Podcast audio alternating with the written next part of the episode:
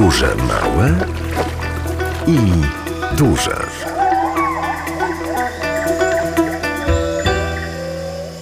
Pisząc do nas na adres podróżemałpka.radio.lublin.pl Państwo, czyli nasi radiosłuchacze, proszą, aby chociaż raz w miesiącu na przykład odbyć taką podróż uliczkami naszego miasta po to, żeby poznać jeszcze bardziej Lublin i osoby z nim związane.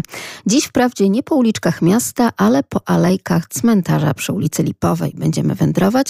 Będziemy wędrować z okazji zaduszek z Bolesławem Prusem. Magdalena Lipiec-Jaremeka, także Krzysztof Mysiak, to nasza radiowa ekipa. Witamy Państwa. 801 50 10 22, także 81 743 7383. Bolesław Prus, mieszkaniec naszego miasta Lublina. Ale nie tylko i od tego rozpoczniemy. Od 2016 roku e, organizujemy spacery śladami Bolesława Prusa po Lublinie. Przypominamy mieszkańcom Lublina i nie tylko Lubelszczyzny, bo także osoby spoza Lublina przyjeżdżają na nasz spacer. Przypominamy związki Prusa z Lublinem i Lubelszczyzną. I przypominamy to, że Prus jeszcze jak nie używał wtedy pseudonimu Bolesław Prus, czyli jeszcze jako Aleksander Głowacki, przebywał, spędził swoje dzieciństwo w Lublinie.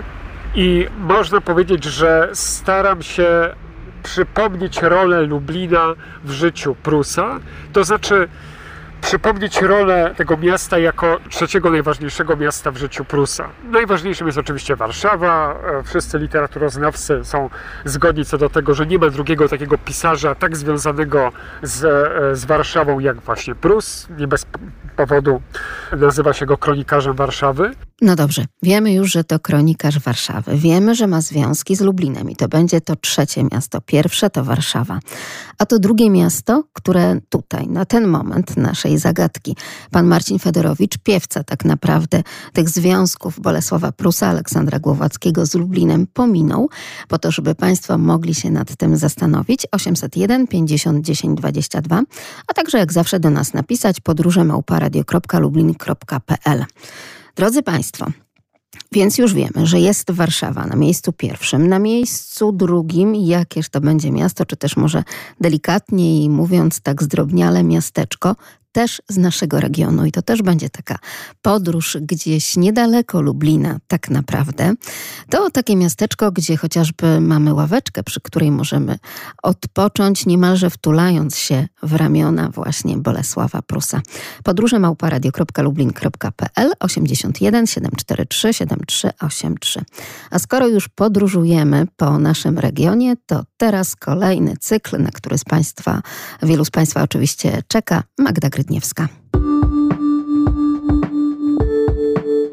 Lubelski Atlas Historyczny. Jesteśmy świadkami przygotowania nowego cmentarza miejskiego. Zazwyczaj cmentarze były lokalizowane w miejscach już poprzednich pochówków. Ten przy Zelwerowicza nie ma takich tradycji. O pochówkach, o cmentarzach, o których rzeczywiście zwykle w aspekcie historycznym mówimy, będziemy rozmawiać z Miejskim Konserwatorem Zabytków Hubertem Mącikiem, przedstawicielem Stowarzyszenia Architektów Polskich Bartłomiejem Korzuchowskim. Na potrzeby cmentarza zostało przygotowane 41 hektarów. Teren jest bardzo ciekawie topograficznie położony na wzgórzach. Przez teren też inwestycji, o ile tak mogę powiedzieć o cmentarzu, przebiega dolina, która zostanie zachowana jako park. Ten park będzie stanowił 14 hektarów z całego założenia. No i w założeniach, przynajmniej tego, co możemy się dowiedzieć, w warunkach przetargu, który został ogłoszony, będą to groby ziemne, murowane, urnowe i co ciekawe leśne też. W swoich założeniach cmentarz jest przewidziany na 55 lat. Na 77 tysięcy pochówków. To jednak porozmawiajmy chwilę historii, bo zawsze człowiek chował swoich bliskich już w najstarszych epokach. Widać, że otaczał troską swoich przodków. Te najstarsze, jakie znamy, te przedhistoryczne pochówki, najczęściej były wyprowadzone całkowicie poza miejsca osiedli ludzkich. Tak, żeby tę sferę związaną ze śmiercią oddzielić od tej sfery związanej z życiem. Ale zaznaczyć i zadbać o Ale nią. zaznaczyć i zadbać, oczywiście. Inaczej do tej sprawy e, pochówku człowieka podeszła religia chrześcijańska, bo cmentarze chrześcijańskie e, dość szybko zaczęto umiejscawiać w samych kościołach, również w Miasta. centrach miast, również właśnie w centrach miast, w centrach osiedli. Za wyjątkiem cmentarzy epidemicznych, które co do zasady umieszczano też w, w możliwie dalekim oddaleniu od e, siedzib ludzkich. W końcu XVIII wieku na fali oświecenia, rozwoju nauki zdano sobie sprawę z tego, że chowanie zmarłych w miastach może powodować epidemię, może być problematyczne ze względów sanitarnych. Dlatego też e, większość państw europejskich w tym czasie wprowadziła przepisy, nakazy e, związane z koniecznością tworzenia nowych cmentarzy poza obszarami miast i również przenoszenia e, już pochowanych w centrach miast zmarłych na te cmentarze właśnie poza, poza murami miast, poza obwarowaniami. I pierwszy I- taki cmentarz powstał u nas w regionie, w Opolu Lubelskim. Tak, u nas w regionie najstarszy taki cmentarz to rok 1772, kiedy to polscy pijarzy w konsultacji z Zofią Skrasińskich-Lubomirską wykupili część terenu w pewnym oddaleniu od miasteczka i założyli tam cmentarz, na którym rozpoczęto chowanie ludzi w 1774 roku. Więc dużo wcześniej niż na Powązkach, dużo wcześniej niż na Lipowej.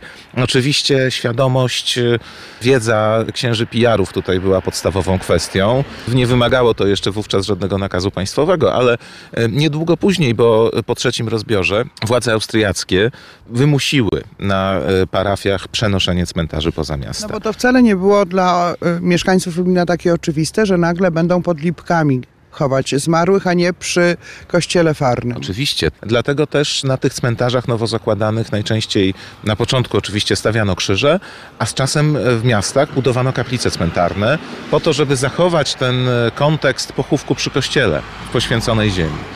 Ale też e, wracając do projektowania cmentarzy, to jest ważny moment e, właśnie w tym czasie, w końcu XVIII wieku, te nowe cmentarze zakładane poza miastami już wówczas zaczęto zakładać jako cmentarze o założeniach parkowych. Przy tym nowo planowanym cmentarzu przy Zelwerowicza w Lublinie jest pomysł, żeby było to miejsce wyjątkowe. Nie tylko zgodne z przepisami sanitarnymi. Wspomniałem wcześniej o parku, który będzie zajmował 14 hektarów. Będzie kaplica, będzie główna aleja. W założeniach jest też taka część z wodą i samo założenie będzie oddziaływało też na pewno na całe miasto, czyli komunikacja.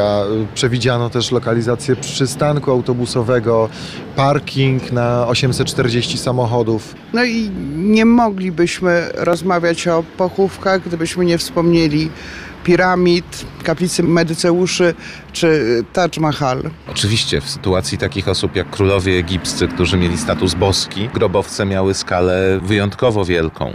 Ale również i w okresach późniejszych, wspomniała Pani o kaplicy Medyceuszy, na tej samej zasadzie możemy wskazać przecież całą masę znakomitych artystycznie kaplic grobowych na ziemiach Polski, również i w Z Lublinie. katedrą wawelską też, no E, i tak, Lublinem. jako całą, całą nekropolią królewską królów polskich, ale no, przecież w Lublinie też mamy kilka wspaniałych artystycznie kaplic, zwłaszcza kaplica Firlejowska przy kościele dominikanów. Więc starano się upamiętnić e, zmarłych również za pomocą odpowiednich środków artystycznych i robimy to do dzisiaj, budując groby dla swoich bliskich w miarę naszych możliwości finansowych i dostępności materiałów. No, oczywiście przytłaczająca większość grobów, które stawiamy, ma charakter dość typowy, dość standardowy, ale też nierzadko możemy znaleźć e, bardzo interesujące przykłady właśnie świetnych realizacji artystycznych, także i dzisiaj. Chociaż niestety są one rzadsze niż choćby w końcu XIX wieku. O nowo planowanym cmentarzu przy Zelwerowicza w Lublinie, a także o tym, że ludzie zawsze w godny sposób chowali swoich zmarłych. Rozmawialiśmy dzisiaj z miejskim konserwatorem zabytków Hubertem Mącikiem, przedstawicielem Stowarzyszenia Architektów Polskich Bartłomiejem Kożuchowskim. Lubelski Atlas Historyczny.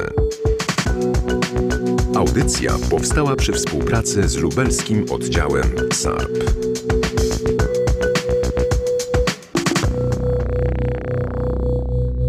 Redaktor Magda Grydniewska i jej lubelski atlas historyczny, a my zapraszamy Państwa na zaduszki z panem Prusem, czyli na spacer po cmentarzu przy ulicy Lipowej.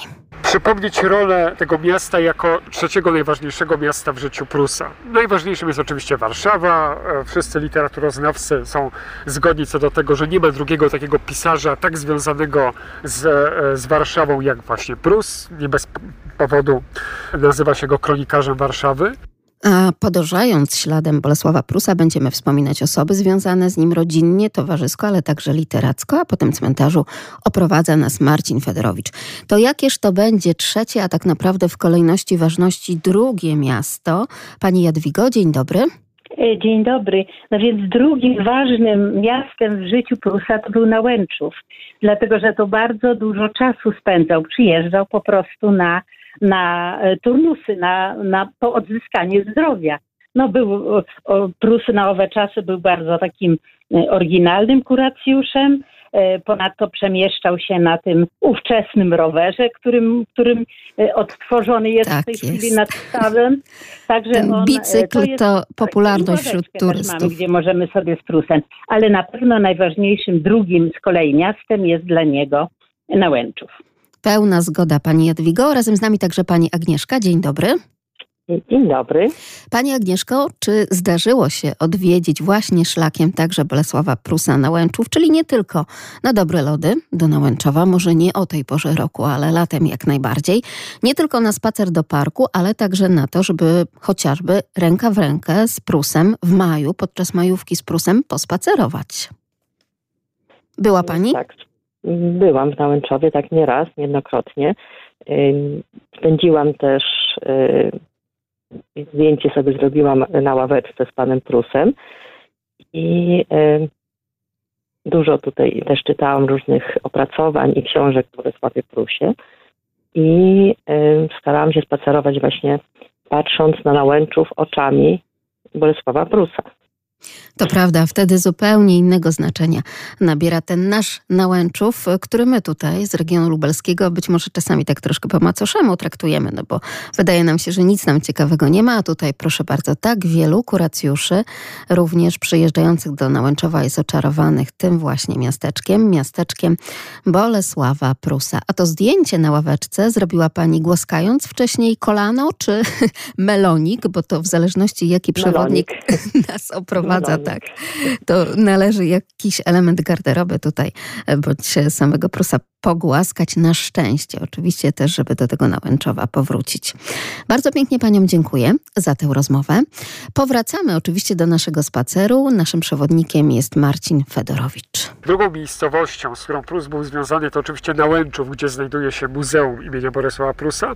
A trzecim miastem to jest właśnie Lublin, o czym często się zapomina, o czym często nawet sami mieszkańcy Lublina nie pamiętają. A Prus spędził tutaj bodaj najważniejsze lata swojego, swojej młodości, czyli lata szkolne. Tutaj chodził do szkoły realnej, do, potem do gimnazjum. Tutaj także siedział w więzieniu, co także zaważyło na jego losach. I tutaj także zawarł związek małżeński, co również miało swoje znaczenie. Tutaj zresztą poznał swoją przyszłą żonę. Jeszcze jako nastolatek wymyślił sobie, że ożeni się ze swoją kuzynką Oktawią Trębińską i dopiął w końcu tego swego celu, ale też o tym opowiem Państwu podczas naszego spaceru. W każdym razie zapomina się właśnie o tych związkach Prusa z Lublinem, natomiast też e, warto jeszcze powiedzieć, że znajomości, które Prus zawarł w Lublinie, także przetrwały aż do końca jego życia i też o tym powiem podczas naszego spaceru, ponieważ e, przedstawiciele rodzin właśnie znajomych Prusa również spoczywają na cmentarzu przy ulicy Lipowej. Ale także ważna informacja i taki suplement, który na koniec spaceru pan Marcin Federowicz nam tutaj podał. A propos związków z Nałęczowem, to na cmentarzu jest pochowany także Felix Araszkiewicz, który był twórcą Muzeum Prusa w Nałęczowie. Niestety jest e, w dalszej części cmentarza, więc już tam nie będziemy szli, ale też warto wspomnieć oczywiście o tym, że, że jest. To już są te dalsze e, kwatery, ale jest również na tym cmentarzu, także też warto, warto pamiętać właśnie, że też kolejna postać zasłużona właśnie dla, dla upamiętnienia Prusa. No i bardzo. Oj, bardzo, bardzo, mówią wszyscy ci, którzy również wraz z panem Marcinem wczoraj i razem z naszym radiowym mikrofonem wędrowali alejkami cmentarza przy ulicy Lipowej. Drodzy Państwo, zaczynamy od początku, od początków związków także literackich, jeśli chodzi oczywiście o Bolesława Prusa, o Aleksandra Głowackiego i Lublin. Ale nasz spacer zaczniemy nie od związków e, rodzinnych ani towarzyskich. W ogłoszeniu o spacerze podkreślałem, że będziemy mówić o związkach rodzinnych, towarzyskich i literackich. I właśnie od związku literackiego zaczniemy. Zaczniemy od e, postaci pierwowzoru fikcyjnej postaci z powieści Lalka, z najsłynniejszej powieści Prusa, i któż to taki jest? Czy Państwo kojarzą to nazwisko? 801 50 10 22. Jego nagrobek to tak naprawdę na początku jednej z pierwszych alejek na cmentarzu przy ulicy Lipowej. 81 743 7383. Zresztą teraz, y, obecnie już od kilku lat, coraz łatwiej nam tak naprawdę wędrować alejkami cmentarza przy ulicy Lipowej, y, wędrować zwiedzając niejako i odwiedzając tych, którzy mieli bardzo ważne związki z Lublinem zapisali się także w kartach historii Polski, bo po prostu przy tych nagrobkach mamy przewodnickie tabliczki, możemy wczytać się w informacje przekazane, a nawet korzystając z kodów QR rozszerzyć te wszystkie informacje. Podróże małparadio.lublin.pl Pytamy Państwa o postać literacką, tak naprawdę inspirowaną postacią żyjącą w naszym mieście. Któż to taki może być? Podróże małe i duże. Ale nasz spacer zaczniemy nie od związków e, rodzinnych ani towarzyskich. W ogłoszeniu o spacerze podkreślałem, że będziemy mówić o związkach rodzinnych, towarzyskich i literackich. I właśnie od związku literackiego zaczniemy. Zaczniemy od e, postaci pierwowzoru fikcyjnej postaci z powieści Lalka, z najsłynniejszej powieści Prusa. Któż to taki? Kto jest pochowany na cmentarzu przy ulicy Lipowej? A tak naprawdę w powieści Lalka Bolesława Prusa występuje nawet dwóch bohaterów o tym zacnym imieniu i nazwisku. Jeden z nich jest ojcem, a drugi synem. 801 50 10 22, także 81 743 7383. Kupca tego powieściowego warszawskiego, kupca, który miał sklep przy krakowskim przedmieściu, ale pierwowzorem tej postaci był jak najbardziej realny lubelski kupiec, który również miał sklep przy krakowskim przedmieściu. Nawet znamy tę kamienicę, to kamienica numer 6 obecnie, krakowskie przedmieście numer 6. To taka jeszcze kolejna zagadka dla Państwa. Czy wiedzą Państwo, co w tym momencie mieści się właśnie w tej kamienicy w Lublinie przy krakowskim przedmieściu numer 6, tam gdzie był ten słynny sklep. Sklep opisany przez Bolesława Prusa w powieści Lalka. Dzień dobry Pani Janino. Dzień dobry, dzień dobry. Ja właśnie chciałam dodać, że historia Prusa również zatacza o Lubartów, o Lubartów i nawet na ulicy Lubelskiej mieszkał, nawet w tej chwili już nie ma tego y, domu, ale jest tablica z napisem takim właśnie, że tu mieszkał y, Bolesław Prus. To prawda, jeszcze Puławę możemy dodać do kompletu. No Puławę na pewno też, ale y, ja myślę o tym kupcu, o którym pani jeszcze mówiła. Może chodzi to o Minclów? Mincel? Tak jest, a pamięta Pani imię? Yy, Takie bardzo popularne imię, y, imieniny w czerwcu, pod koniec czerwca tak naprawdę. Pod koniec czerwca? Tak. To może Jan. Oczywiście, że tak. Jan Mój imiennik. O, tu właśnie Pani Janino, o, mogłam tak Pani No podpowiedzieć. właśnie, no właśnie. Tak jest, chodzi o Jana Mincla.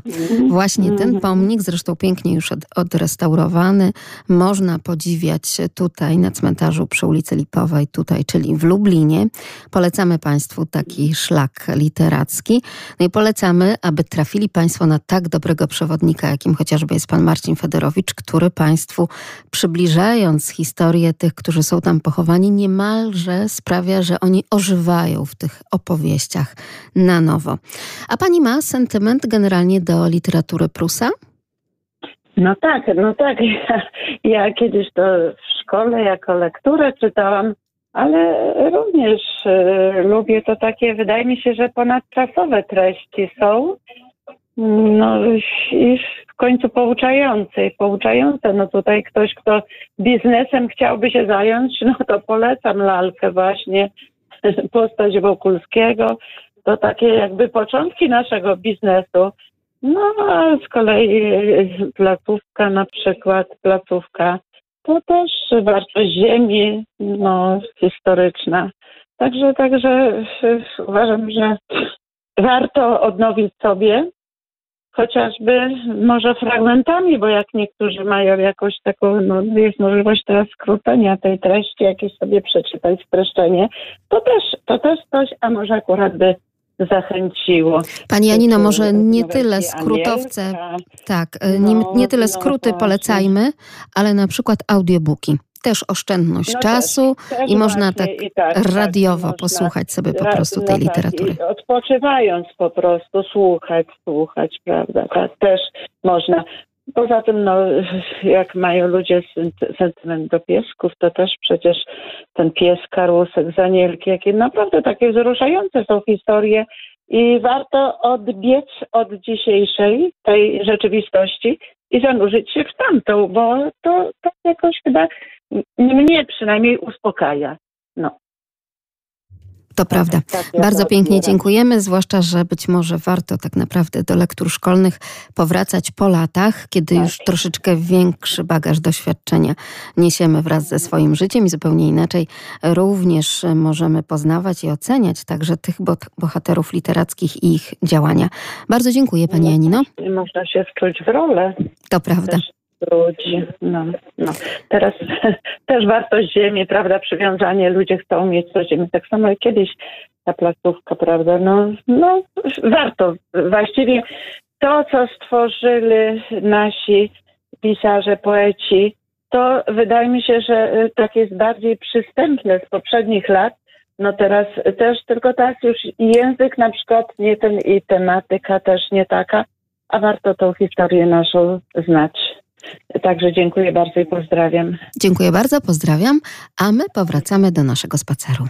Chodzi oczywiście o kupca Jana Mincla, kupca tego powieściowego warszawskiego kupca, który miał sklep przy krakowskim przedmieściu, ale pierwowzorem tej postaci był jak najbardziej realny lubelski kupiec, również Jan Mincel, który również miał sklep przy krakowskim przedmieściu i właśnie od jego nagrobka zaczniemy nasz spacer. Także zapraszam, idziemy teraz alejką prosto od wejścia do e, nagrobka Jana Mincla.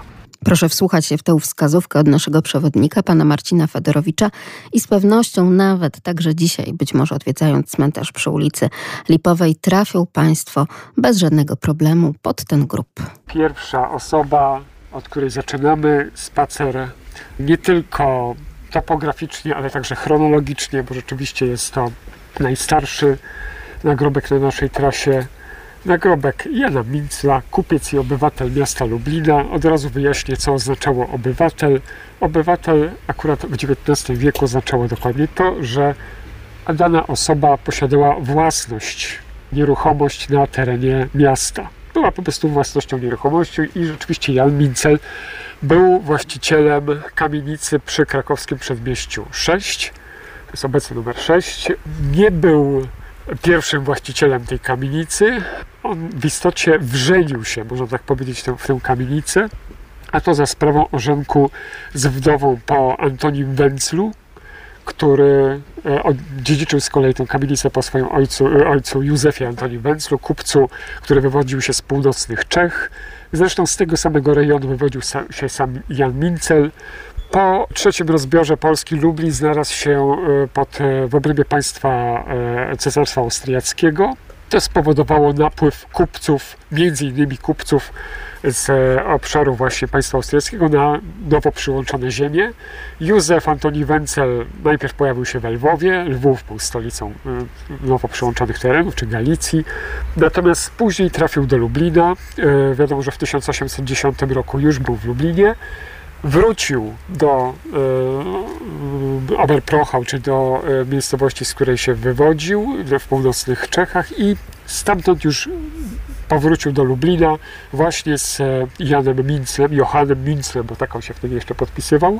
W każdym razie Johann Mincel okazał się bardzo pilnym uczniem swojego mentora.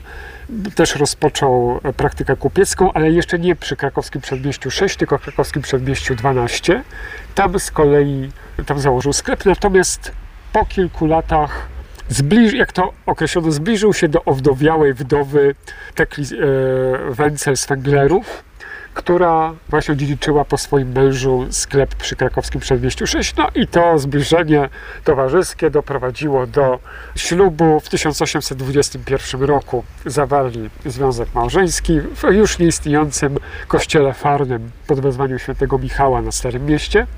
I to małżeństwo okazało się bardzo udane, sądząc po liczbie dzieci, ponieważ dochowali się aż ósemki potomstwa. Dzieci są pochowane również w tym grobie. Można zobaczyć z drugiej strony również są, są wszystkie, e, wszyscy potomkowie wymienieni. E, w każdym razie pod e, nowym adresem krakowskie przedmieście 6 e, Mincel prowadził dalej sklep i doprowadził właśnie ten sklep do rozkwitu. Pełnił też ważną rolę w środowisku Lublina, był jednym z ważniejszych i udzielających się kupców. Działał także, no, udzielał się także towarzysko i charytatywnie. W każdym razie ta idylla trwała do 1840 roku, czyli do śmierci jego żony i później następuje rzecz e, taka wówczas można powiedzieć sensacja towarzyska, mianowicie do końca swojego życia Mincel żyje w konkubinacie ze swoją e, początkowo służącą Teofilą Iwanicką, ma z nią nieślubnego syna. Związek i tego syna uznaje dopiero na łożu śmierci w 1864 roku. Wtedy też e, zabiera już ślub właśnie ze swoją wieloletnią towarzyszką życia. I owocem właśnie tego związku jest syn Zygmunt Jan, Sklep przy krakowskim przedmieściu 6 przestaje być własnością rodziny Minclów, ponieważ duża liczba potomstwa powodowała to, że nie było zgody co do dalszych losów tej kamienicy, tego sklepu i po prostu e, e, potomstwo postanowiło sprzedać ten sklep i podzielić pieniądze. No i tą drogą sklep przeszedł w ręce z kolei dwóch właścicieli. Jednym z, nim, z nich był Berek Bernard Majerson, również ważna postać dla Lublina, nie tylko ze względu na swoje osiągnięcia e, w dziedzinie kupiectwa, handlu, ale także dlatego, że jego żoną była Malwina Majerson, czyli pierwsza e, żydowska pisarka tworząca w języku polskim, e, autorka dwóch swego czasu ważnych powieści dla literatury polskiej. Natomiast ich córką z kolei była Frymeta Majerson, bardziej znana pod nazwiskiem swojego męża, jak Franciszka Arnsteinowa. Właśnie Franciszka Arnsteinowa też mieszkała właśnie w kamienicy krakowskie Przedmieście 6. Także mamy związek kamienicy krakowskie Przedmieście 6 nie tylko z pierwowzorem fikcyjnej postaci literackiej, ale także związek również z literaturą już z poezją okresu e, Młodej Polski. Także warto też o tym pamiętać, związek tej, tej kamienicy z literaturą. No więc Państwo chyba czują, że to bardzo ważna kamienica w Lublinie, krakowskie przedmieście numer 6. Ale proszę podać, co teraz współcześnie znajduje się właśnie w tej kamienicy, bo dziwo jest to kamienica także otwarta przede wszystkim na przykład dla turystów, więc można tam wejść i zobaczyć ją od środka. 801 50 10 22, a także 81 743 7383. To tam pierwotnie mieścił się właśnie sklep Jana Mincla, krakowskie przedmieście numer 6 w Lublinie, ale też, tak jak Państwo słyszą, te związki literackie również tam się rozciągają. A teraz współcześnie, cóż takiego tam jest? O to Państwa pytamy. Podróże małparadio.lublin.pl W Warszawie bardzo niechętnie warszawiacy przyznają, y, że ten ich warszawski, powieściowy Mincel miał swój pierwowzór w Lublinie. Natomiast te wszelkie wątpliwości, jeżeli nawet wspominają o tym, to półgębkiem. Byłem na spacerach e, Prusem organizowanych, śladami Prusa organizowanych w Warszawie i albo w ogóle o tym nie wspominano, albo wspominano tylko tak jednym zdaniem, że był też taki kupiec w Lublinie i to wszystko, co przewodnicy warszawscy mieli do powiedzenia.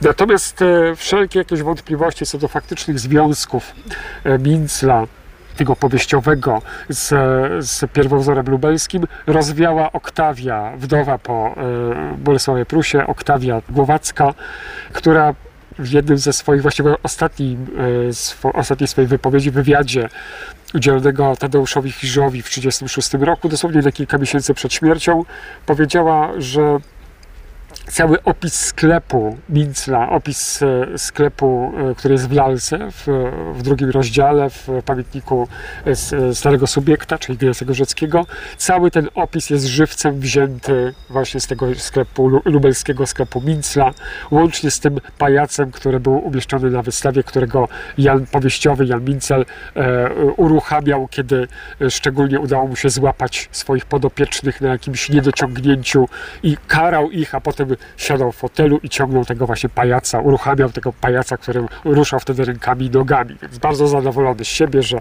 dał nauczkę swoim uczniom. Także proszę pamiętać, że właśnie ten powieściowy e, Mincel jest jak najbardziej związany z Lublinem. E, proszę też pamiętać o tym, że ten opis, który jest w lalce, właściwie jest właśnie e, wzięty z Lublina i można powiedzieć, że cały, że, że ten opis właśnie odzwierciedla wygląd sklepu Mincla w Lublinie w połowie XIX wieku. Ale chciałem Państwu, zwrócić Państwa uwagę jeszcze na jedną rzecz. Bolesław Prus, tworząc tą warszawską postać Mincla i postać Wokulskiego, w istocie dokonał takiego wymieszania rzeczywistych losów właśnie Jana Mincla, bo proszę sobie przypomnieć, Wokulski, jak Wokulski stał się właścicielem sklepu swojego dawnego pracodawcy, czyli właśnie Jana Mincla, przez to, że ożenił się z wdową po Minclu, czyli w istocie e, Prus powielił losy właśnie tego prawdziwego Jana Johanna Mincla, z Lublina, który przecież właśnie dzięki temu stał się właścicielem sklepu, że wrzenił się w rodzinę właścicielki, ożenił się z wdową po właścicielu i w ten sposób stał się właścicielem sklepu, który z kolei doprowadził do rozkwitu. Dokładnie tak jak Wokulski w powieści Lalka. Także proszę pamiętać, że także jest ten związek i to też taka ciekawostka właśnie pokazująca, jak Prus budował swoje postaci, bo to nie jest jedyny lubelski wątek w jego twórczości. Natomiast proszę pamiętać, że właśnie ten, że Lublin miał swoje miejsce także w, tym, e, e, w twórczości już warszawskiej twórczości Prusa podróże małparadio.lublin.pl pan Wiesław napisał, że tak naprawdę w tej kamienicy teraz obecnie mieści się informacja turystyczna Krakowskie Przedmieście numer 6. Byłem tam niejednokrotnie, korzystałem. Bardzo pięknie dziękujemy. I jeszcze suplement a propos do e, Nałęczowa, o którym e, pisaliśmy, to pan Wiesław dodaje, że oczywiście w Nałęczowie też byłem, przy ławaczce e, się znalazłem, nawet siedziałem i podziwiałem ten Nałęczów, typowy prusowski, tak naprawdę. Tak jest, oczywiście. Lubelski Ośrodek Informacji Turystycznej i Kulturalnej to jest właśnie to miejsce, to miejsce, które ma szeroko otwarte drzwi i również Państwa zaprasza. Obecnie w kamienicy krakowskie Przedmieście 6 znajduje się informacja turystyczna. Zachęcam w ogóle do odwiedzenia kamienicy krakowskie Przedmieście 6, ponieważ znajduje się tam również wewnątrz upamiętnienie postaci Prusa, związku właśnie Prusa z tą kamienicą. A oczywiście te wszystkie związki, związki Prusa z Lublinem i to, że rozmawiamy dzisiaj również gdzieś tam o tych literackich elementach, to wiadomo, jeżeli mówimy o lalce, to nie możemy sobie pozwolić na to, żeby nie wybrzmiały te nuty, które z pewnością Państwo rozpoznają. Podróże małe i duże. Tym razem nasza podróż odbywa się w głąb pamięci i historii Lublina. Jeszcze tych historii mamy całkiem sporo do opowiedzenia. Jesteśmy teraz przy grobie Aleksandra Jaworowskiego. Aleksander Jaworowski z rodziny Cymanów, czyli w pewien sposób skoligacony z rodziną Prusa.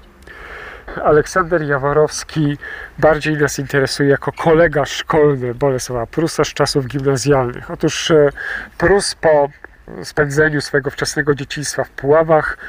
W 56, 1856 roku przeszedł pod opiekę Klemensa Olszewskiego, który został jego tak zwanym opiekunem przydanym. Klemens Olszewski, mąż kolejnej ciotki Prusa, domiceli Strębińskich Olszewskiej, właścicielki kamienicy przy ulicy Olejnej 8, obecnym numerze 8. I w związku z tym właściwą opiekunką pozostała babka Marcjanna Trębińska, natomiast właśnie wuj Klemens był tym dodatkowym, przydanym, czyli dodatkowym. I w związku z tym e, Prus wyjeżdża do Lublina, zamieszkuje właśnie za, za swoim wujostwem i w tymże w 1956 roku rozpoczyna naukę w szkole realnej, szkole realnej, która mieściła się w dawnych budynkach e, pojezuickich, czyli w dzisiejszym budynkach dzisiaj zajmowanych przez archiwum państwowe. I w tej szkole realnej spędza czas aż do 61 roku. Uczy się nawet rok dłużej, ponieważ powtarza drugą klasę. Nie przykładał się do nauki, wolał bagarować. Natomiast sam zresztą wspominał o tym pod koniec życia w swoich felietonach warszawskich, że właśnie spędzał pierwsze lata swojej nauki w szkole, najchętniej na wagarach, łapaniu raków w Bystrzycy, tudzież w bitwach na kule błotne na, za rogatkami lubartowskimi. Zresztą wspomina w tych swoich felietonach również negatywne konsekwencje owych, owych e, występków młodości. W każdym razie ciekawą rzeczą jest to, że w budynku, w którym mieściła się szkoła realna, mieściło się również gimnazjum. Pierwotnie e, gimnazjum lubelskie i dyrektorem obydwu szkół był Józef Skłodowski, dziadek Marii Curie Skłodowskiej. Później zresztą on był inicjatorem budowy nowego gmachu gimnazjum przy ulicy Narutowicza 12, tam gdzie do niedawna jeszcze mieścił się Wydział e, Pedagogiki UMCS. Prus e, skończył szkołę realną, później e, rozpoczął naukę w gimnazjum już poza Lublinem, w Siedlcach i w Kielcach. Później zaangażował się, wziął udział w powstaniu styczniowym, czego konsekwencją było, było uwięzienie m.in. na Zamku Lubelskim. Natomiast e, po e, uwolnieniu, dzięki wstawiennictwu e, ciotki Domiceli Olszewskiej, po uwolnieniu z więzienia w 1864 roku rozpoczyna naukę w gimnazjum, już właśnie w nowym budynku przy ulicy, ówczesnej ulicy Namiestnikowskiej, dzisiejszej Narutowicza i tam między innymi jego kolegą szkolnym właśnie był Aleksander Jaworowski. E, natomiast Aleksander Jaworowski, postać też zasłużona dla, e, dla Lublina, lekarz, społecznik. Natomiast nas, dla e, biografii Prusa, najbardziej istotne jest to, że Aleksander Jaworowski był tą postacią, która odkryła, właśnie upubliczniła metrykę Prusa. Proszę sobie wyobrazić, że aż do 1912 roku, czyli w momencie śmierci Prusa, nie pamiętano, gdzie Prus przyszedł na świat. Kiedy był pogrzeb Prusa w Warszawie w maju 1912 roku, panowało powszechne przekonanie, że Prus urodził się w Puławach. Metryki nie było, ale było takie przekonanie i nawet delegacja z Puław zawiozła wieniec właśnie synowi ziemi puławskiej. I dopiero, y, co prawda, y, szukano, y, koledzy Prusa, współpracownicy, szukali metryki, szukali w różnych miejscach. Ale nie znaleźli. Troszeczkę to szukanie zajęło lat nawet. A czy Państwo wiedzą, czy Państwo znają tak naprawdę tę miejscowość urodzenia Prusa? Dodajmy i podpowiedzmy, że oczywiście też chodzi o miasto w naszym regionie lubelskim. 801 50 10 22, także 81 743 7383. Proszę sobie wyobrazić, że aż do 1912 roku, czyli w momencie śmierci Prusa, nie pamiętano, gdzie Prus przyszedł na świat. A czy my pamiętamy? Czy Państwo pamiętają? Podróże małparadio.lublin.pl W jakim mieście urodził się Bolesław Prus. Miasto oczywiście teraz w naszym regionie lubelskim 801 50 10 22, także 81 743 73 8-3. Więc tych związków regionalnych Aleksandra Głowackiego, Bolesława Prusa mamy całkiem sporo. Oczywiście już za chwilkę przejdziemy do wszystkich opowieści związanych z latami nauki w Lublinie. Te uczniowskie lata Prusa są bardzo, ale to bardzo atrakcyjne, jeśli chodzi o różnego rodzaju anegdotki i być może niezbyt dobre wychowawczo dla współczesnych uczniów, ale też będziemy o nich mówić, drodzy Państwo. Natomiast skoro jesteśmy przy narodzinach dopiero Aleksandra Głowackiego i pytamy Państwa o miasto urodzenia Bolesława Prusa, no to skupmy się na tych wczesnych latach dzieciństwa, bo też psotnik był z niego co niemiara. Proszę sobie wyobrazić i teraz wsłuchać się w historię, kiedy to mały Aleksander Głowacki no, potrafił naprawdę dokuczać nie tylko nauczycielom w szkole, ale również swoim kuzynkom, nacierając ich śniegiem.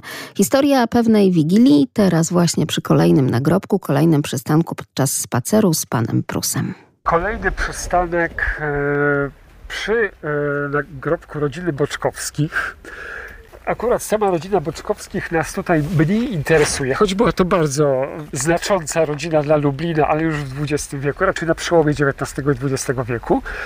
A to za sprawą sklepu, który prowadzili, ponieważ był to sklep początkowo z towarami, e, z towarami, artykułami żelaznymi, ale wkrótce rozszerzyli swój asortyment o po prostu, nie mówiąc, tylko broń sprzedawali właśnie i e, reklamowali się w, w, właśnie w prasie i kalendarzach lubelskich właśnie swój sklep z bronią strzelecką w Lublinie i jak widać ten sklep musiał przynieść dosyć spore dochody, skoro stać ich było na wystawienie takiego pomnika.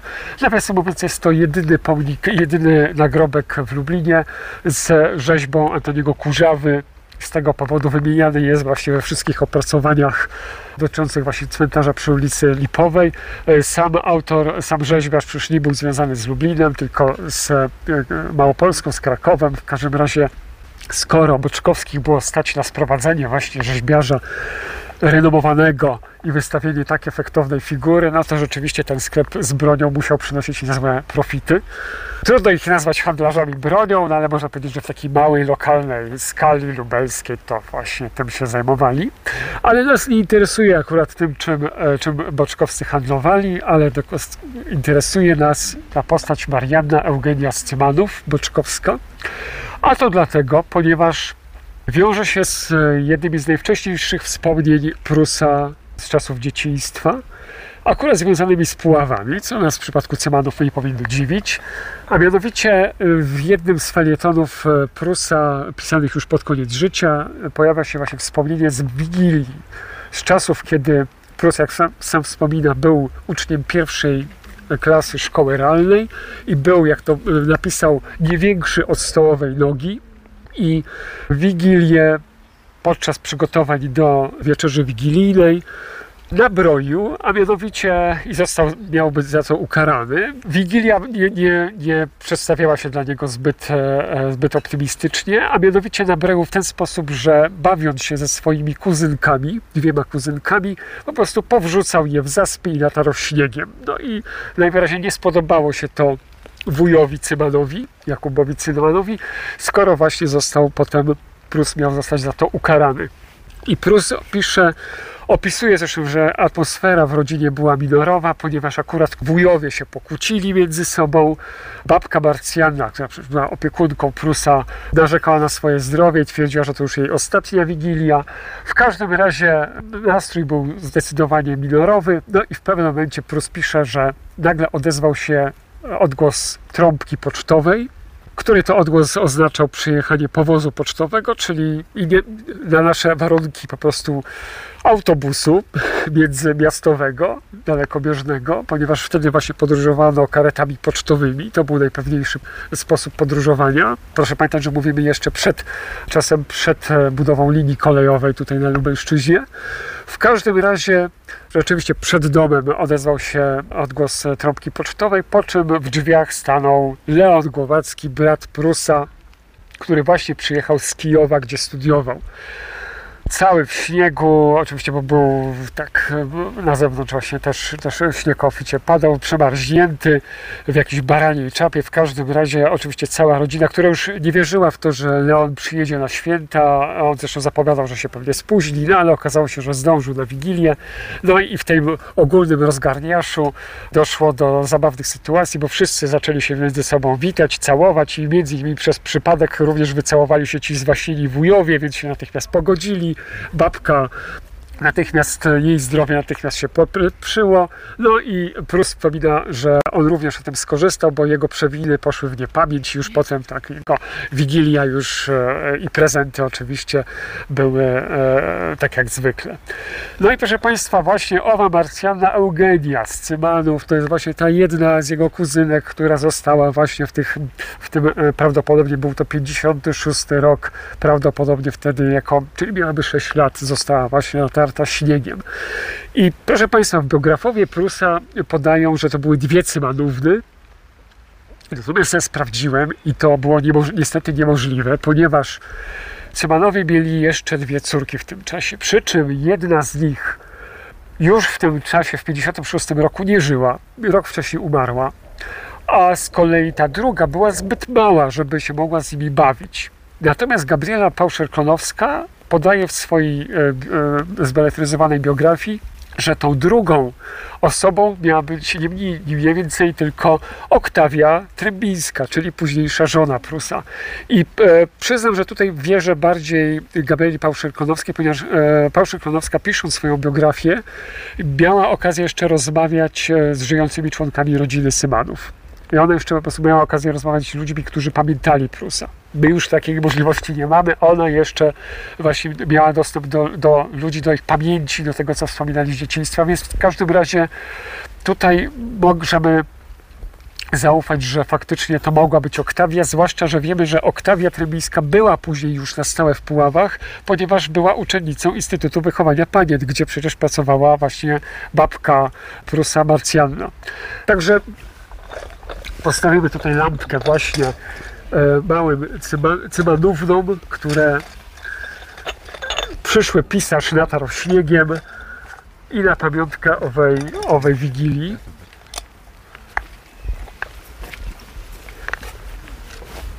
Tych lampek wczoraj podczas spaceru, podczas tych tak zwanych zaduszek z panem Prusem postawiliśmy całkiem sporo, więc jeszcze wiele grobów do odwiedzenia, wiele historii także do opowiedzenia ma Marcin Federowicz, za co jesteśmy bardzo wdzięczni, bo to niesamowite wzbogacenie naszej wiedzy. Ale zacznijmy od początku. Gdzie tak naprawdę urodził się Bolesław Prus, czyli Aleksander Głowacki, bo chociaż jego rodzina związana była z Żabczem, to urodził się właśnie w urokliwym zakątku właśnie naszego regionu lubelskiego, w starej plebanii, w której posługę pełnił kuzyn jego matki Felix Troszczyński. Wieść taka rodzinna niesie, że to właśnie ze względu na słabe zdrowie Apolonii Troszczyńskiej postanowiono zawczasu, aby poród odbył się w zasięgu lepszej opieki lekarskiej. I tak też się stało.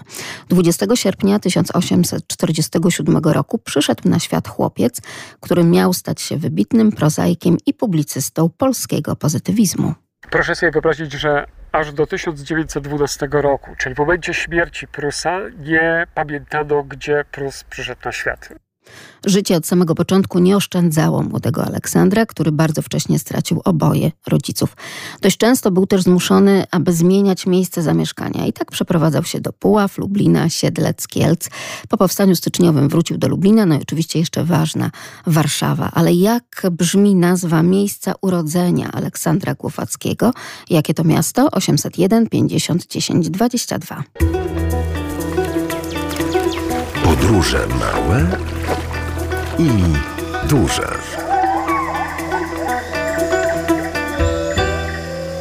Prawda biograficzna mówi o tym, że tak naprawdę do miejsca swojego urodzenia Aleksander Głowacki, czyli Bolesław Prus, nigdy nie powrócił. A jakie to miasto, pani Beato? Dzień dobry. E, dzień dobry. Jest to Chrubieszów. Oczywiście, że tak. Pani chyba niedaleko Chrubieszowa mieszka. Tak, ja mieszkam w pięknej wsi yy, Kryłów. No proszę. Jest to około 18 kilometrów od y, Chrubieszowa. Y, między właśnie Dołchobyczowem a Chrubieszowem leży nasza wieś. E, też bardzo e, znana historycznie, ale teraz chyba nie o tym. To prawda, ale właśnie miałam powiedzieć, że doskonale znamy również i Kryłów nie raz i nie dwa, także Polskie Radio Lublin odwiedzało tę właśnie miejscowość. A Zapraszamy czy... ponownie. Dziękuję. A jeśli chodzi o sam współczesny Chrubieszów, czy gdzieś taka pamięć o tym wielkim pisarzu znajduje się w samym mieście? Oczywiście. E, w samej e, plebanii, gdzie urodził się e, nasz znakomity pisarz, jest taka izba pamięci. Poza tym nasz, nasi przewodnicy po Chrubieszowie nie zawsze opowiadają właśnie o tym fakt. No i muzeum. Muzeum w Chrubieszowie też jest takim świadectwem urodzin Aleksandra Głowackiego. Bardzo dziękuję Pani Beato. Razem z nami także Pan Tomasz. Dzień dobry. Dzień dobry, dzień dobry. Czyli tak, nie tylko... Halo, dzień dobry. Witamy pana na antenie. Nie tylko pamiątkowa tablica w starej plebanii, gdzie się urodził Aleksander Głowacki, ale także pomnik, ulica, czy nawet przecież szkoła imienia Bolesława Prusa, prawda? W Chrubieszowie. Zgadza się. Proszę powiedzieć, pan też jest związany być może właśnie z Chrubieszowem? Nie, moja małżonka pochodzi z tamtych okolic. Ja natomiast jestem rodowitym puławianinem. Czyli też dwa miasta, w których te ślady y, Aleksandra Głowackiego dzisiaj także Państwu w audycji wskazujemy, prawda? I czyli to od tak. małżonki Pan wiedział, że to Chrubieszów? E, dokładnie od małżonki. Co prawda ja w Chrubieszowie rzadko bywam, albo prawie wcale, bo ona tutaj z okolic Tomaszowa Lubelskiego pochodzi, czyli jakaś tam mhm. odległość mhm. istnieje niewielka i przebywamy zazwyczaj tutaj w okolicach Krasnobrodu, Zwierzyńca, Tomaszowa Lubelskiego. I chciałem dodać, że najbardziej mi się chyba Bolesław Prus y, kojarzy z naszym Nałęczowem kochanym, pomiędzy Puławami a Lublinem, z Parkiem Nałęczowskim. Jak dobrze kojarzę, jest tam pomnik yy, siedzącego sobie Na ławeczce, tak. Jak dobrze kojarzę, tak, na ławeczce w parku naszym zdrojowym w Nałęczowie. I jak też dobrze kojarzę, kiedyś gdzieś słyszałem od przewodników czy od jakichś regionalistów, on był kojarzony z e, takim gadżeciarstwem, tak bym to nazwał, czyli bardzo lubił jakieś nowinki techniczne, technologiczne. Jako pierwszy chyba w Nałęczowie posiadał bicykl, czyli dwukołowy, taki z jednym dużym kołem i drugim małym rower. Pierwszy chyba też posiadał jako pierwszy z nielicznych mieszkańców maszynę do pisania. Później chyba nabył nawet już jako pierwszy aparat fotograficzny. No takie, takie jakieś mi chodzą po głowie o nim e, informacje i, i, i to, co słyszałem od przewodników z Nałęczowa, kiedy żeśmy zwiedzali tutaj z rodziną, z małżonką park i Nałęczów. Także tak go, tak go kojarzę, e, jeśli chodzi o Nałęczów. Bardzo dobrze pan to wszystko kojarzy, panie Tomaszu. Bardzo dziękujemy również za wzbogacenie audycji i tymi informacjami. Jak najbardziej tak. Oczywiście także ta kwestia pozytywizmu, nie tylko w twórczości, ale w samym podejściu do życia, czyli aby do przodu, aby właśnie z cywilizacją, która pokazuje coś nowego, aby także ku dobru i zdrowiu na przykład mieszkańców miast tamtego czasu, tamtego okresu. E, Więc jak najbardziej tak, to wszystko nam się tutaj pięknie łączy, panie Tomaszu. Dziękuję. To ja dziękuję bardzo. Dobrej drogi, jak słyszę. Być może właśnie gdzieś tam w okolicy Roztocza Państwo się teraz udają, bądź powracają. Nie, nie, nie. Dziękujemy bardzo. stronę, e, W w okolicy Kocka i Radzynia się teraz przemieszczamy, żeby zaduszki jeszcze zakończyć. Prawie po tygodniu, co prawda, ale.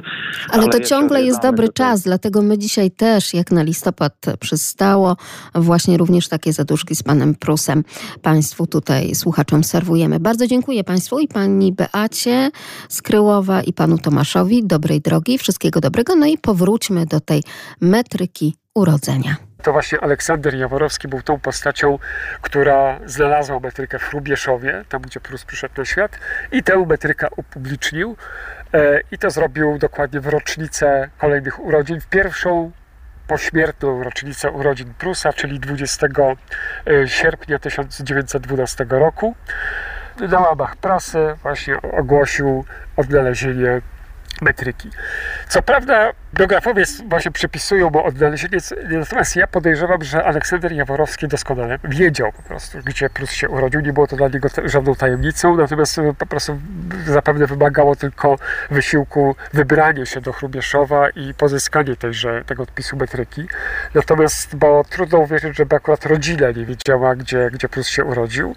W każdym razie, e, kiedy spojrzą Państwo do e, aktu ślubu Prusa i e, Oktawii e, Stębińskich, zobaczą Państwo, że jest tam wymienione miejsce urodzenia Prusa. Czyli w 1875 roku, w styczniu, kiedy był ślub, było wiadomo, gdzie Prus się urodził. Kilkadziesiąt lat później już wszyscy zapomnieli. Więc podejrzewam, że Aleksander Jaworowski ogłosił, że znalazł, w istocie po prostu doskonale wiedział.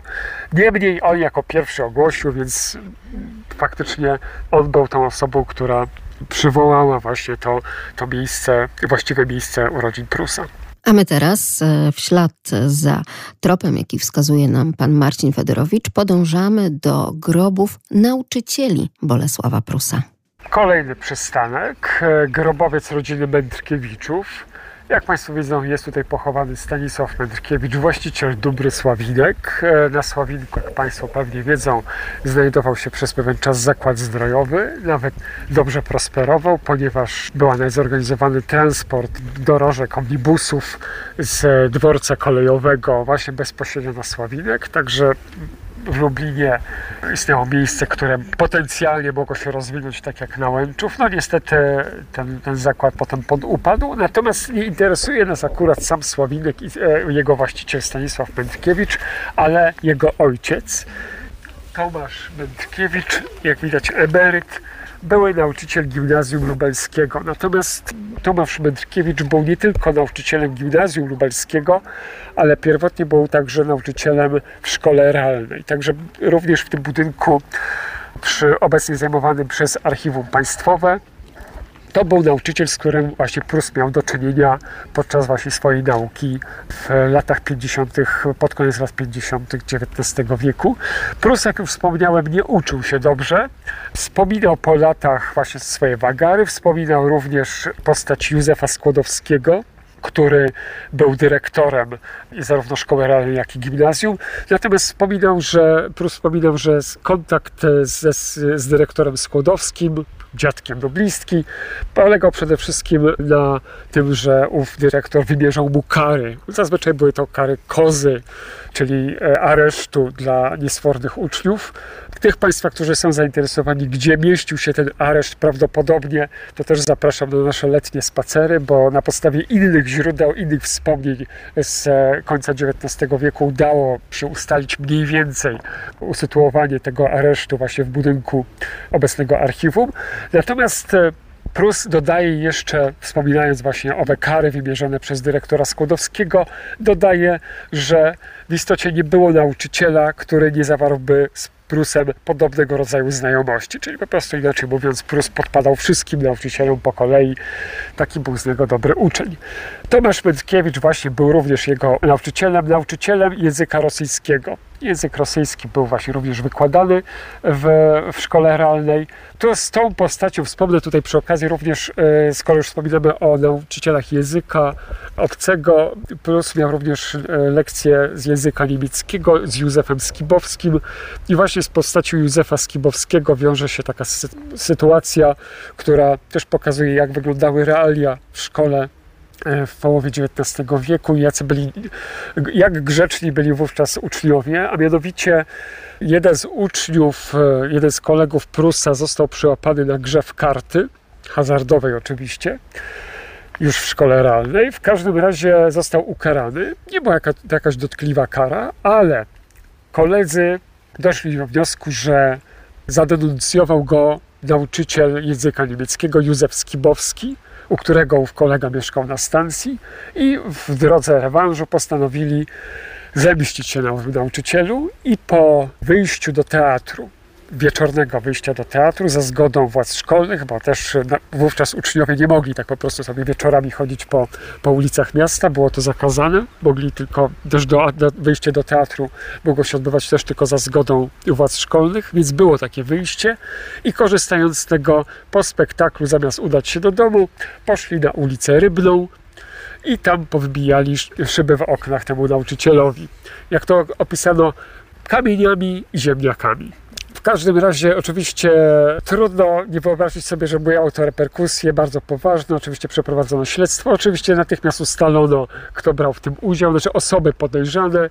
Uczniom, którym udowodniono czynny udział, wymierzono rózgi tak, taka była wówczas e, też kary. Natomiast e, tym, którym nie udowodniono czynnego udziału, ale jedynie spiskowanie, tych skazano właśnie na karę aresztu między innymi Prus również należał do tych osób, którym nie udowodniono wybijania szyby, co nie znaczy, że tych szyb nie wybijał. W każdym razie e, najgorzej to się ta cała sprawa skończyła się dla tego ucznia, którego koledzy chcieli pomścić, ponieważ został po prostu relegowany ze szkoły, także z wilczym biletem, także dosyć kiepsko na tej zemście wyszedł. W każdym razie to też pokazuje, jak wyglądały realia w szkole realnej właśnie pod koniec lat 50. XIX wieku, a z innych wspomnień, chociażby Hipolita Wójcickiego czy Henryka Wiercińskiego, wiemy, że nie było to najgorsze postępowanie uczniów, bo uczniowie potrafili się zachowywać jeszcze gorzej. Ale już tutaj nie będę wspominał przy Tomaszu Mędkiewiczu, nie wiem, czy chciałby tego słuchać. W każdym razie warto też pamiętać właśnie, że to był nauczyciel zarówno y, w szkole realnej, jak i właśnie w gimnazjum później, gdy, gdy Prus chodził do gimnazjum, aczkolwiek już prawdopodobnie z nim nie miał zajęć, już w tym nowym budynku przy ulicy Narutowicza. Dobrze, postawimy im oczywiście lampkę. Ale drodzy Państwo, z tą nauką Aleksandra Głowackiego nie było aż tak źle, bo na świadectwie maturalnym znajdujemy kilka ocen celujących. Czy Państwo może wiedzą z jakich przedmiotów? 801 50 10 22, także 81 743 7383. Czy są to właśnie przedmioty humanistyczne, czy jednak nauki ścisłe? Podróże małparadio.lublin.pl A skoro szkoła, to wiadomo, przyjaciele ze szkoły drugi świadek na ślubie Prusa.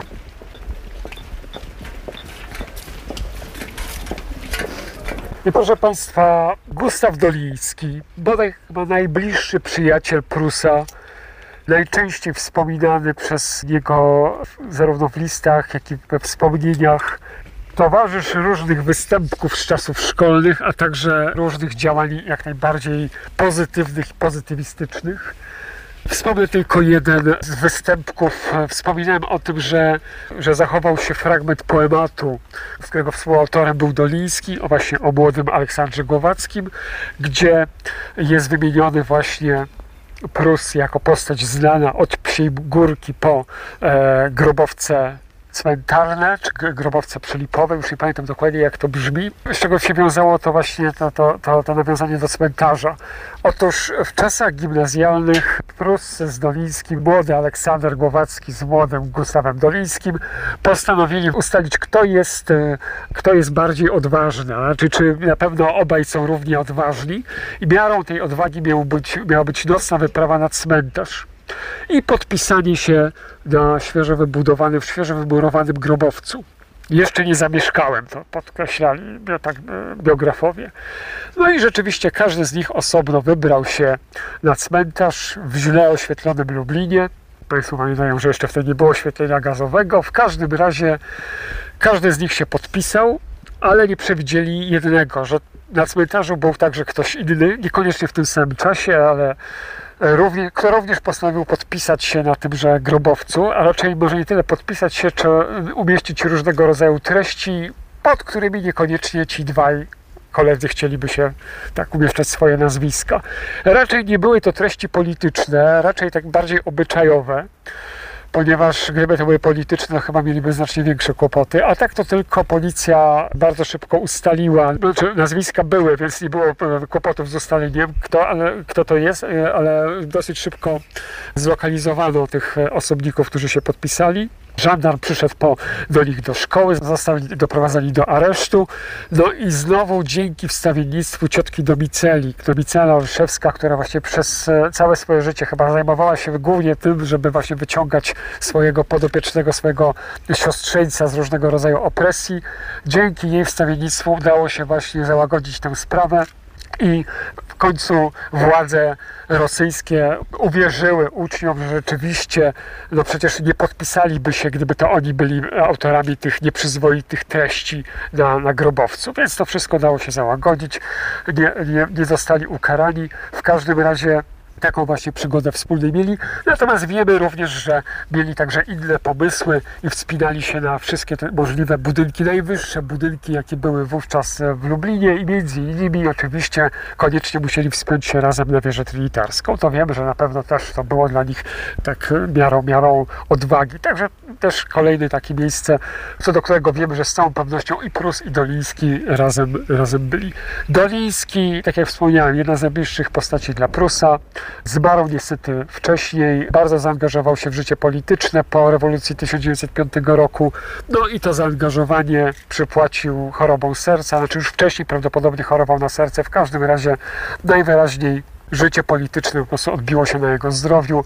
No i jak widać e, zmarł jeszcze przed e, swoim, swoim kolegą. Jak na ironię był lekarzem, a pomimo tego właśnie zmarł na serce. W każdym razie Gustaw Doliński był świadkiem na ślubie Prusa w kościele e, pod wezwaniem Świętego Ducha 14 stycznia 1975 roku. Natomiast ciekawostką jest to, w biografii często mogą Państwo znaleźć informację, że z kolei Prus był w rewanżu świadkiem na ślubie Dolińskiego w Bychawce i jest to pół prawdy. To znaczy, Prus faktycznie był obecny na tym ślubie, był świadkiem samego zdarzenia, natomiast nie pełnił formalnie roli świadka. A dlaczego? Po pierwsze, sprawdziłem to w akcie ślubu, rzeczywiście rolę świadków pełniły dwie zupełnie inne osoby, plus w ogóle nie jestem wymieniony, ale jest to także oczywiste. Świadkiem mogła być osoba znana proboszczowi. Więc Doliński mógł być świadkiem na ślubie Prusa, ponieważ był mieszkańcem Lublina, był tutaj znany. Byli świadkowie, którzy mogli podwiedzić jego tożsamość. Natomiast no, Prus w Bychawce był osobą obcą, więc nie mógł po prostu pełnić formalnej roli świadka. Więc e, też warto pamiętać o tym, że to, co Państwo mogą znaleźć w biografii Prusa, że był świadkiem na ślubie Dolińskiego. Nie jest to prawda. Był obecny na ślubie, natomiast nie pełnił roli świadka. Wiem to z całą pewnością, sprawdziłem to, także jeżeli znajdą Państwo taką, taką informację, to, to proszę brać poprawkę, że nie jest to informacja ścisła. Zapewnia Państwa pan Marcin Fedorowicz, nasz przewodnik na dziś i wczoraj po cmentarzu przy ulicy Lipowej śladami właśnie związków Lublina i Bolesława Prusa. Zresztą nie tylko Lublina, ale i całego naszego regionu. I pan Marcin pokazywał nam również świadectwo maturalne i opowiadał o tym także i podczas spacerów z Bolesławem Prusem tych letnich.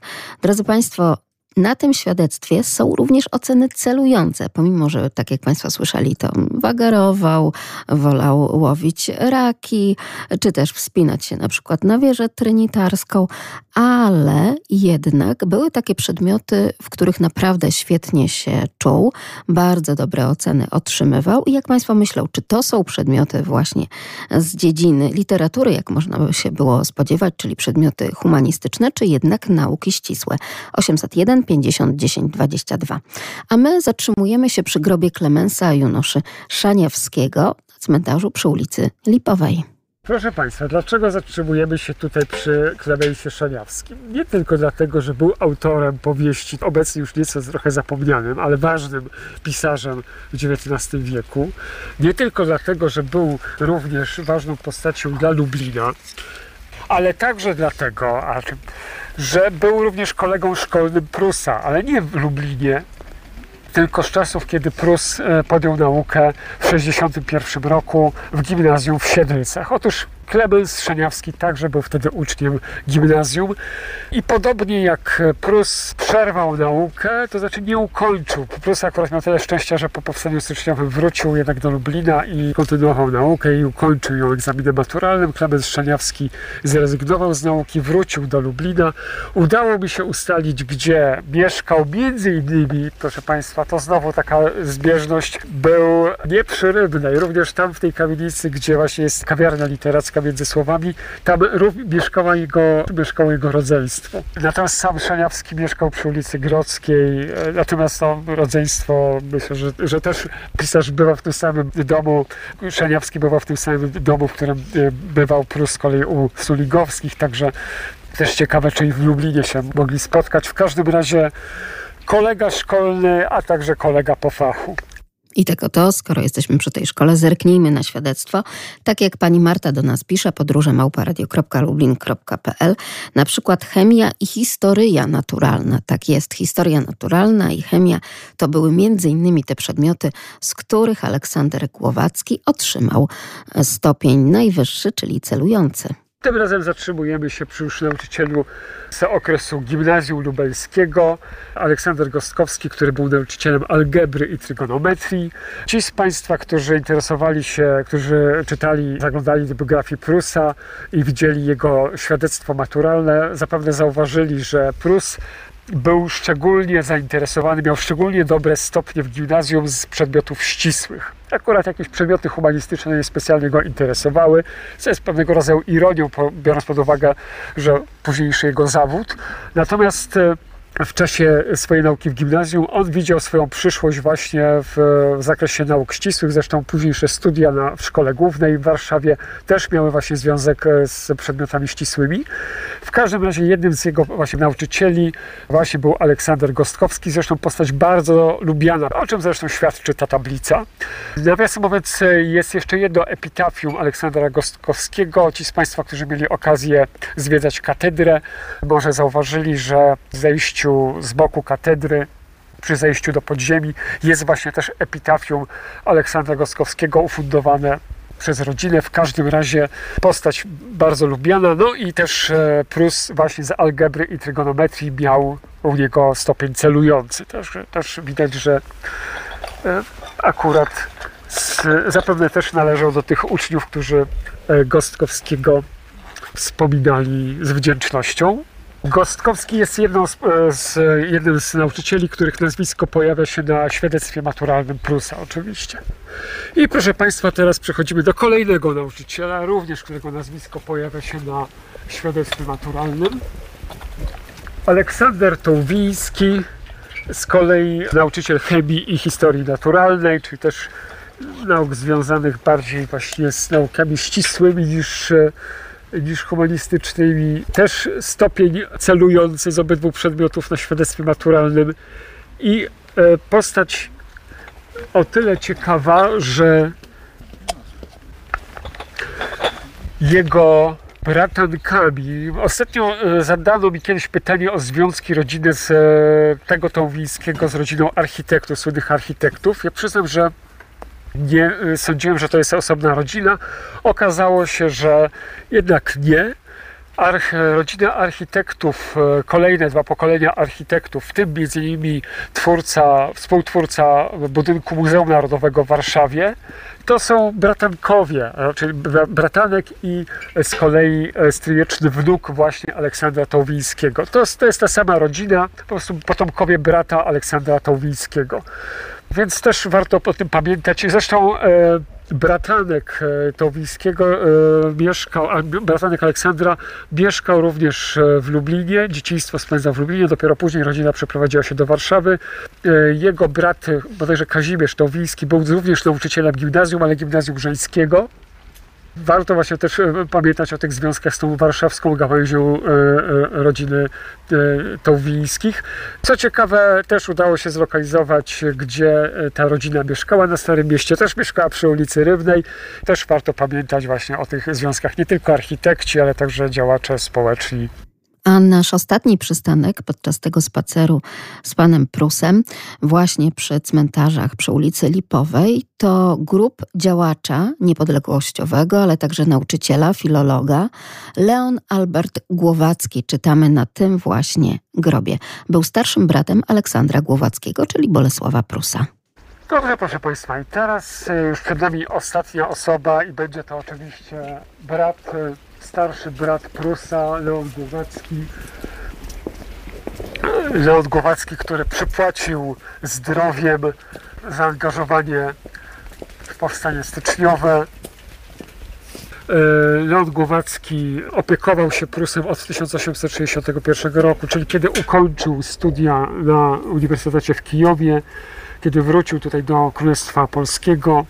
Jednocześnie w tymże roku wojowstwo olszewscy wyjechali z Lublina, więc starszy brat Leon wziął e, swojego młodszego Aleksandra, młodszego brata pod opiekę, wyjechał z nim do Siedlec, później do Kielc, później powstanie styczniowe.